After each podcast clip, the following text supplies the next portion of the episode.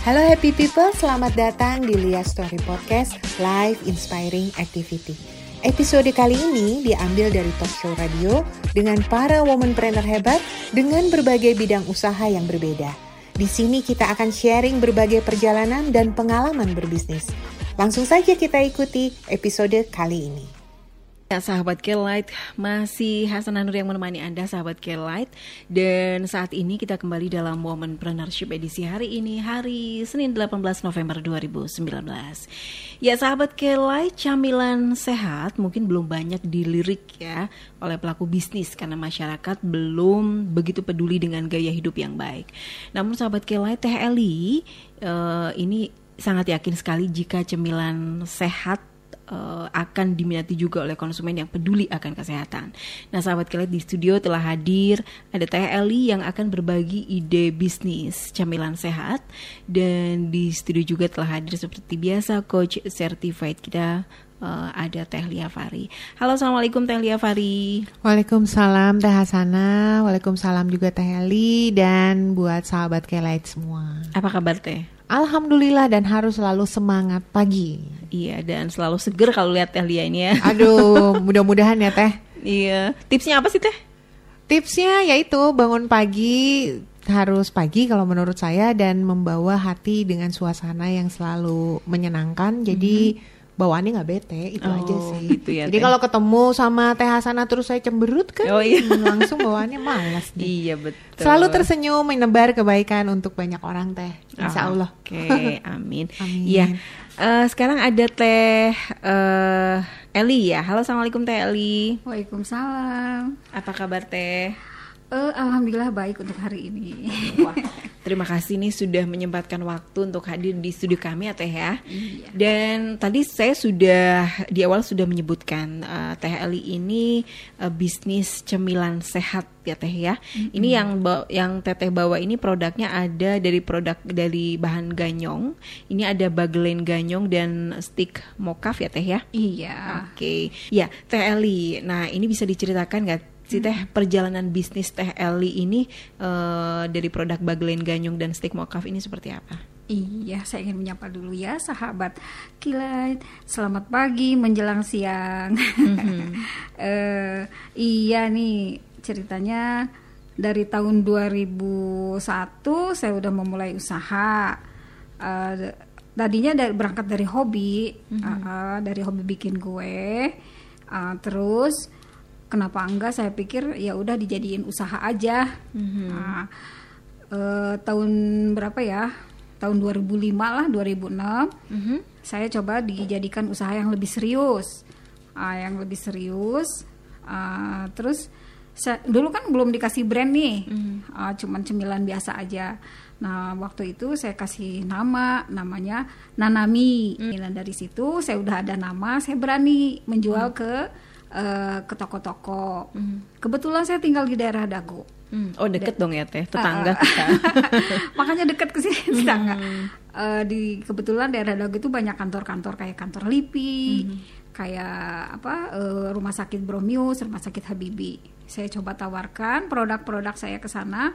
Mm. Alhamdulillah responnya bagus. Mm. Saya coba terus uh, saya jadi resellernya untuk uh, rumah sakit dan kantor-kantor terdekat waktu itu. Hmm. Alhamdulillah berjalan sampai tahun berapa?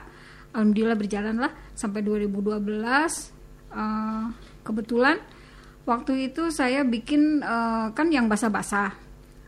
Kalau yang basah-basah terus ini banyak juga sih uh, kayak roti basah, roti-roti hmm. yang disimpan di warung-warung. Hmm. Banyak sekali yang BS ya. Saya coba pikir kenapa enggak bikin yang agak-agak kering gitu yang hmm. yang agak tahan lama? Saya coba.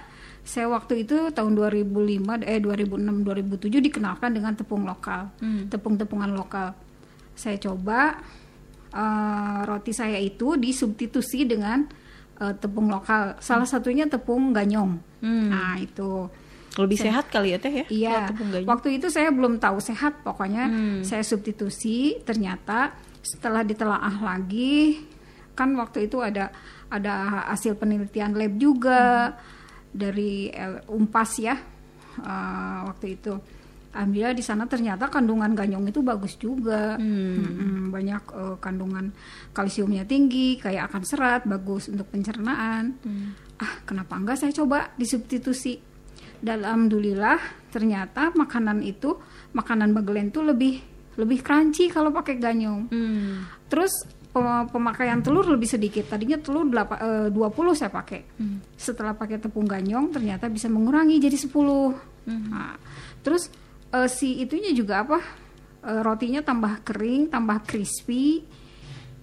terus mudah untuk dikemas. Hmm. Nah, udahlah saya saya juga itu nggak nggak maksudnya tidak semudah itu saya trial dulu berapa kali percobaan ternyata di gramasi tertentu saya udah cocok. Hmm. alhamdulillah saya eh, pakai akhirnya. Terus saya juga udah eh, apa tahun ke tahun udah udah udah bagus lah ya pemasarannya juga. Alhamdulillah sampai tahun 2018 itu mendapat penghargaan dari pemerintah sebagai cemilan terbaik. Hmm. mulai dari sana nah, saya berpikir nih kita kan udah udah udah bagus yang bagelen itu terkenal dengan manisnya kan. Ah kenapa saya eh, nggak nggak ini bikin cemilan juga yang agak asinnya gitu. Jadi strategi gitu ya. Strategi pemasaran. Tadinya biar one stop shopping itu jadi yang butuh cemilan manis ada asin ada. Tahun 2013 2015 lah saya bisa bikin stick mokap Hmm. salah satunya stick mokap itu yang dari tepung singkong Oh, bukan dari ganyong ya, Teh? bukan ya? jadi kalau bagelen dari tepung ganyong kalau yang stick mokap dari singkong Oh. Iya. Nah, sekarang gimana sih caranya Teteh meyakinkan konsumen eh, bahwa ini ini ini adalah produk atau cemilan yang sehat sehingga mereka eh, apa ya ketika membeli itu akhirnya mau balik lagi untuk beli gitu Teh. Iya, salah satunya memang di kemasan kan kita ini ada nilai eh, nilai informasi nilai gizi. Nah, di situ tertera eh, bahwa dari 100 gram itu komposisinya apa aja ada kan? Iya, iya. Ah, ah, salah satunya itu ada nilai gizinya. Ini kan udah dari hasil lab. Ah, ah, kita nggak bisa sembarangan kan? Iya. Mm-mm. dari hasil uji coba. Terus yang keduanya saya tetap mengedukasi kalau di pameran, kalau eh, ada ikut basar atau apa, saya selalu mem- apa mengedukasi atau memberitahukan bahwa cemilan sehat itu seperti ini, baiknya untuk yang ini, yang itu gitu. Salah satunya. Oke, sekarang saya langsung ke Teh Lia nih Teh. Ta- teh tanggapan Teh Lia nih setelah kita mendengarkan bisnis dari cemilan sehat Teh Lia ini gimana nih Teh? Iya, eh, ini sebetulnya ketika Teh Hasana sama Teh Eli diskusi, saya juga baca-baca nih di kemasan gitu ya. Ganyong tuh apa gitu ya? Buat kita sendiri ini sesuatu yang eh, masih asing gitu. Karena sudah mulai langka ternyata Iya. ya Teh. Jadi Ah, bukan benar. karena ini sesuatu yang baru, tetapi sekarang langka. Tapi ketika saya baca nih di belakang Teh Eli juga menyampaikan bahwa ini tuh semacam tanaman ubi-ubian ya Teh. Iya betul. Jadi dia pengganti nasi yang biasanya memang ditanam atau dibudidayakan di masyarakat eh, kecil dulu gitu ya. Jadi Iya. memang fungsinya menggantikan makanan pokok. Nah, jadi sekarang dibikinlah oleh kita di era yang sudah eh, modern ini bahwa pengen kenyang nggak usah makan nasi ternyata lewat cemilan juga bisa. Iya. Tapi sekarang cemilannya juga harus sehat, jangan sekadar kenyang, tapi kenyang yang membuat kita juga hidupnya uh, lebih tertata gitu ya, nggak menjadi dampak penyakit di kemudian hari. Tepung sangat banyak, tetapi ternyata ini ubi-ubian ini bisa menjadi salah satu pengganti tadi yang uh, menyehatkan. Ya. Dan ini uh, ubi-ubian yang ganyong ini cuma salah satunya, ternyata banyak lagi. Iya.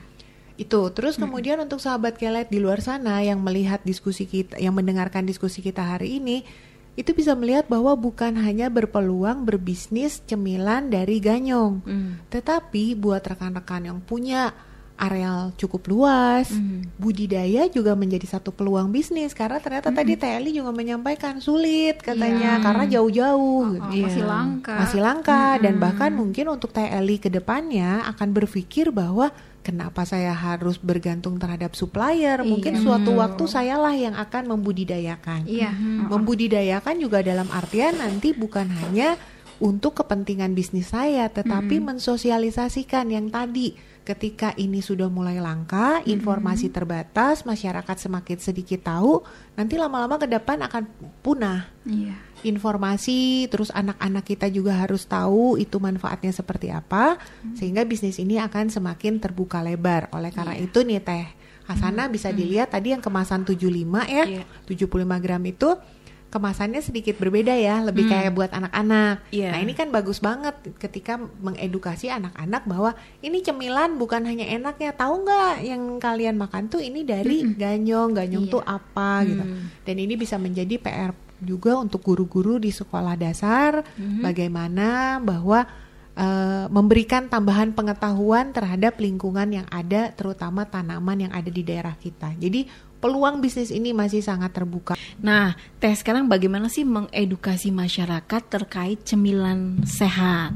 Terutama mengedukasi target market yang akan kita pilih, target target eh, market yang tidak mempermasalahkan harga nih Teh. Iya. Karena ini agak tadi agak sedikit mahal ya. Ya, nah itu kalau eh, eh, apa bahan inti ya, kalau bahan pokok bahan pokoknya itu sudah mulai sulit, tadi kata Teteh juga kan disampaikan sudah mulai sulit, otomatis akan berdampak terhadap harga. Iya betul. Karena bukan dari teh Eli-nya, tetapi dari supplier yang didapatkan ke teh Eli pun harganya sudah lumayan tinggi ya Iya. kan. Nah, s- sekarang gimana nih untuk ngeedukasi? Karena nggak mungkin teh Eli kalau jualan itu otomatis harus bilang, eh ini ganyong tuh eh, manfaatnya begini-begini gitu. Dan ti- dan mungkin saja kalau menurut saya pada saat ini kebanyakan orang membeli juga bu- bukan karena paham akan ganyongnya Iya. tetapi orang datang ke TLI juga karena ingin merasakan sesuatu yang baru. Jadi mereka juga nggak tahu sebetulnya Iya. ganyong itu apa. Nah, jadi eh, ada yang kita sebut dengan interest ya. Jadi orang ketika melihat itu itu interest. Interest tuh karena apa? Karena melihat dari kemasan gitu ya. Terus kemudian melihat dari foto kalau Instagram. Nah, nanti kalau udah interest terus dia ada keinginan gitu ya. Kalau ngeliat eh kayaknya lucu ya, kayaknya bagus, kayaknya enak. Nah, itu kan keinginan yang muncul gitu ya. Iya. Ke- ketika keinginan muncul akhirnya dia membeli. Tapi latar belakang membeli belum tentu karena dia paham ganyong.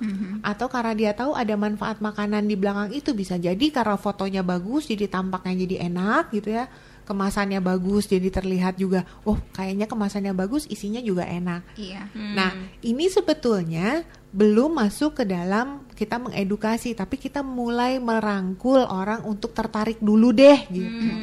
Jadi ngeedukasi mah pasti jadi PR berikutnya tuh teh. Iya. Karena ketika orang sudah merasakan di lidah, jangan sampai sesudah mereka mencoba mencicipi terus lari. Berarti ada yang salah di situ. Tetapi sesudah mencicipi terus akhirnya mereka suka dan mereka mau beli lagi, di situlah seharusnya edukasi mulai dijalankan. Iya. Jadi edukasi bukan hanya sekedar menyampaikan informasi, tetapi edukasi bisa juga dengan menyadarkan mereka melalui melalui pengetahuan lebih bahan baku atau sama-sama lewat pelatihan. gitu. Nah itu bisa dilakukan.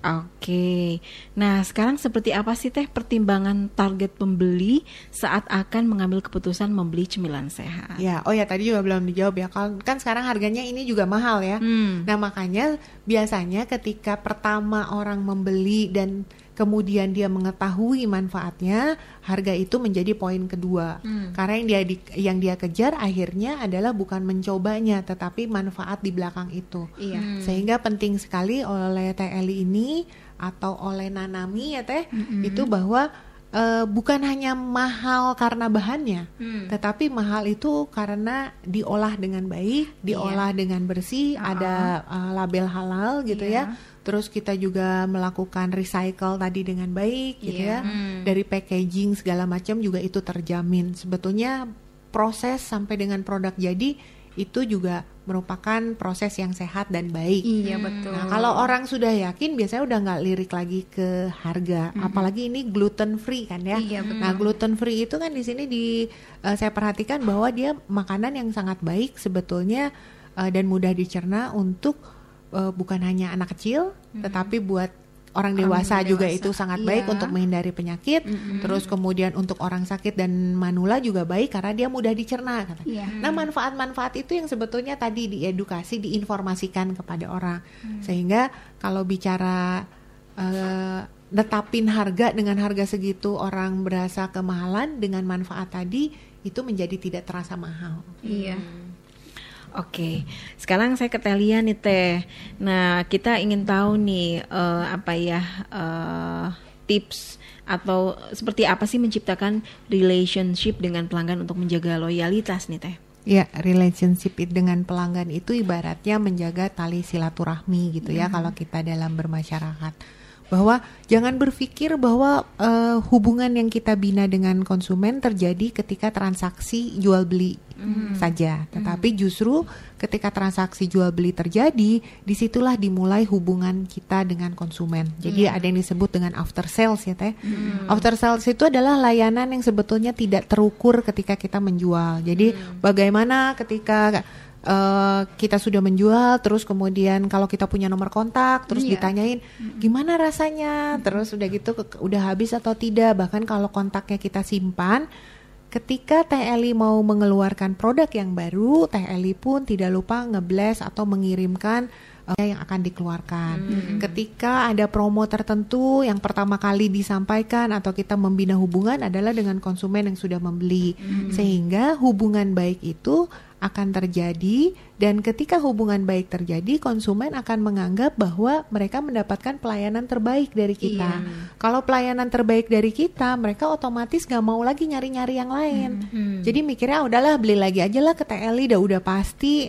Nanti kalau ada apa-apa juga mudah dihubungi. Iya. Kalau mereka punya pertanyaan juga mudah dijawab dan konsumen yang seperti inilah yang nanti ke depannya akan memudahkan kita untuk mengenalkan produk kepada calon konsumen yang lain. Iya betul. Jadi si konsumen-konsumen ini yang nanti kenalin eh ganyong aja ganyong mah sehat anak saya juga udah makan ganyong tiga bulan empat bulan jadi begini loh padahal hmm. nggak hmm. pernah dapat uang sebagai tenaga marketer dari hmm. TLI nah itu berarti relationship atau hubungan uh, baik silaturahmi sudah terjaga jadi iya. itu yang itu yang paling penting bagaimana dalam menjadikan bisnis kita jangka panjang adalah bukan karena banyaknya produk yang dijual, tetapi yeah. banyaknya hubungan baik yang bisa dibina dengan iya, konsumen yeah, atau dengan supplier. Oke. Okay. Nah, sekarang nih waktunya juga sudah hampir habis ya Teh ya. Ya, sekarang ilmunya dari Teh Lia nih Teh. Silakan Teh tips berbisnis dari Teh Lia untuk kita semua. Silakan. Ya. Jadi tadi karena dibilang uh, apa tidak berhenti dengan kegagalan ya Teh. Yeah. Jadi ketidakberhasilan lah. Kita coba hmm. mengganti menjadi ketidakberhasilan sesuatu yang membuat kita tidak berhasil saat ini tetapi insya Allah pasti akan berhasil di kemudian hari gitu. iya. Jadi kalau hari ini tidak berhasil berarti ada sesuatu yang harus diperbaiki atau -hmm. dikembangkan. Sebetulnya dasarnya itu. Iya. Nah sekarang ketika akhirnya sekarang kita tidak berhenti, besok mencoba, besok lusanya mencoba, berarti di situ ada inovasi, ada usaha, ada sesuatu yang baru yang terus dikembangkan. Iya, betul. Oleh karena itu, kalau mau sukses jangan pernah mau berhenti, hmm. harus muncul terus ide yang cerdas, hmm. ide itu harus hmm. terus dicoba, jangan berhenti ketika kita men mengalami penundaan. Iya. Dengan membuat perencanaan bisnis yang lebih matang, strategi hmm. yang jitu dan tadi inovasi yang tidak pernah berhenti. Iya, mm-hmm. betul. Oke. Okay. Ya, terima kasih Teh Lia. Sama-sama Teh Hasana, sama-sama terima kasih juga Teh Eli iya. buat sharingnya hari ini. Oke, okay. mudah-mudahan nih apa eh, ilmu yang sudah diberikan Teh Lia kepada kita semua ini bermanfaat. Amin, amin. Dan juga mudah-mudahan bisnis dari Teh Eli juga makin apa ya bagus, amin. makin banyak ya. yang uh, apa banyak makin banyak yang beli dan kita pun jadi tahu oh ternyata memang ada terigu ganyong ya teh. Ya saya juga ini baru dengar nih. Iya. Mudah-mudahan untuk sahabat Kelight yang memang mencari produk-produk yang sehat nih apalagi free gluten ini kan hmm kita harus aware aware ya teh untuk iya, kesehatan betul, karena namanya orang sudah sakit tuh waduh pengobatan lebih mahal iya, ya. Iya. Oke. Okay. Ya, terima kasih. Sukses untuk Teh Lia karirnya Teh ya. Amin, hatur nuhun. Iya juga untuk Teh Eli makin banyak konsumen dan juga sukses untuk karirnya. Amin. amin dan ya, sahabat Kelight kita akhiri perbincangan kita dalam Womanpreneurship dan kita tunggu nanti untuk Womanpreneurship Senin depan siapa nih narasumbernya. Oke. Okay? Oke happy people, tadi sudah kita ikuti episode seru dan pengalaman menarik dari salah satu woman trainer hebat. Jangan lupa untuk hidup bahagia dengan selalu berbagi manfaat untuk semua orang. Semangat berbagi, berbagilah melalui kebaikan.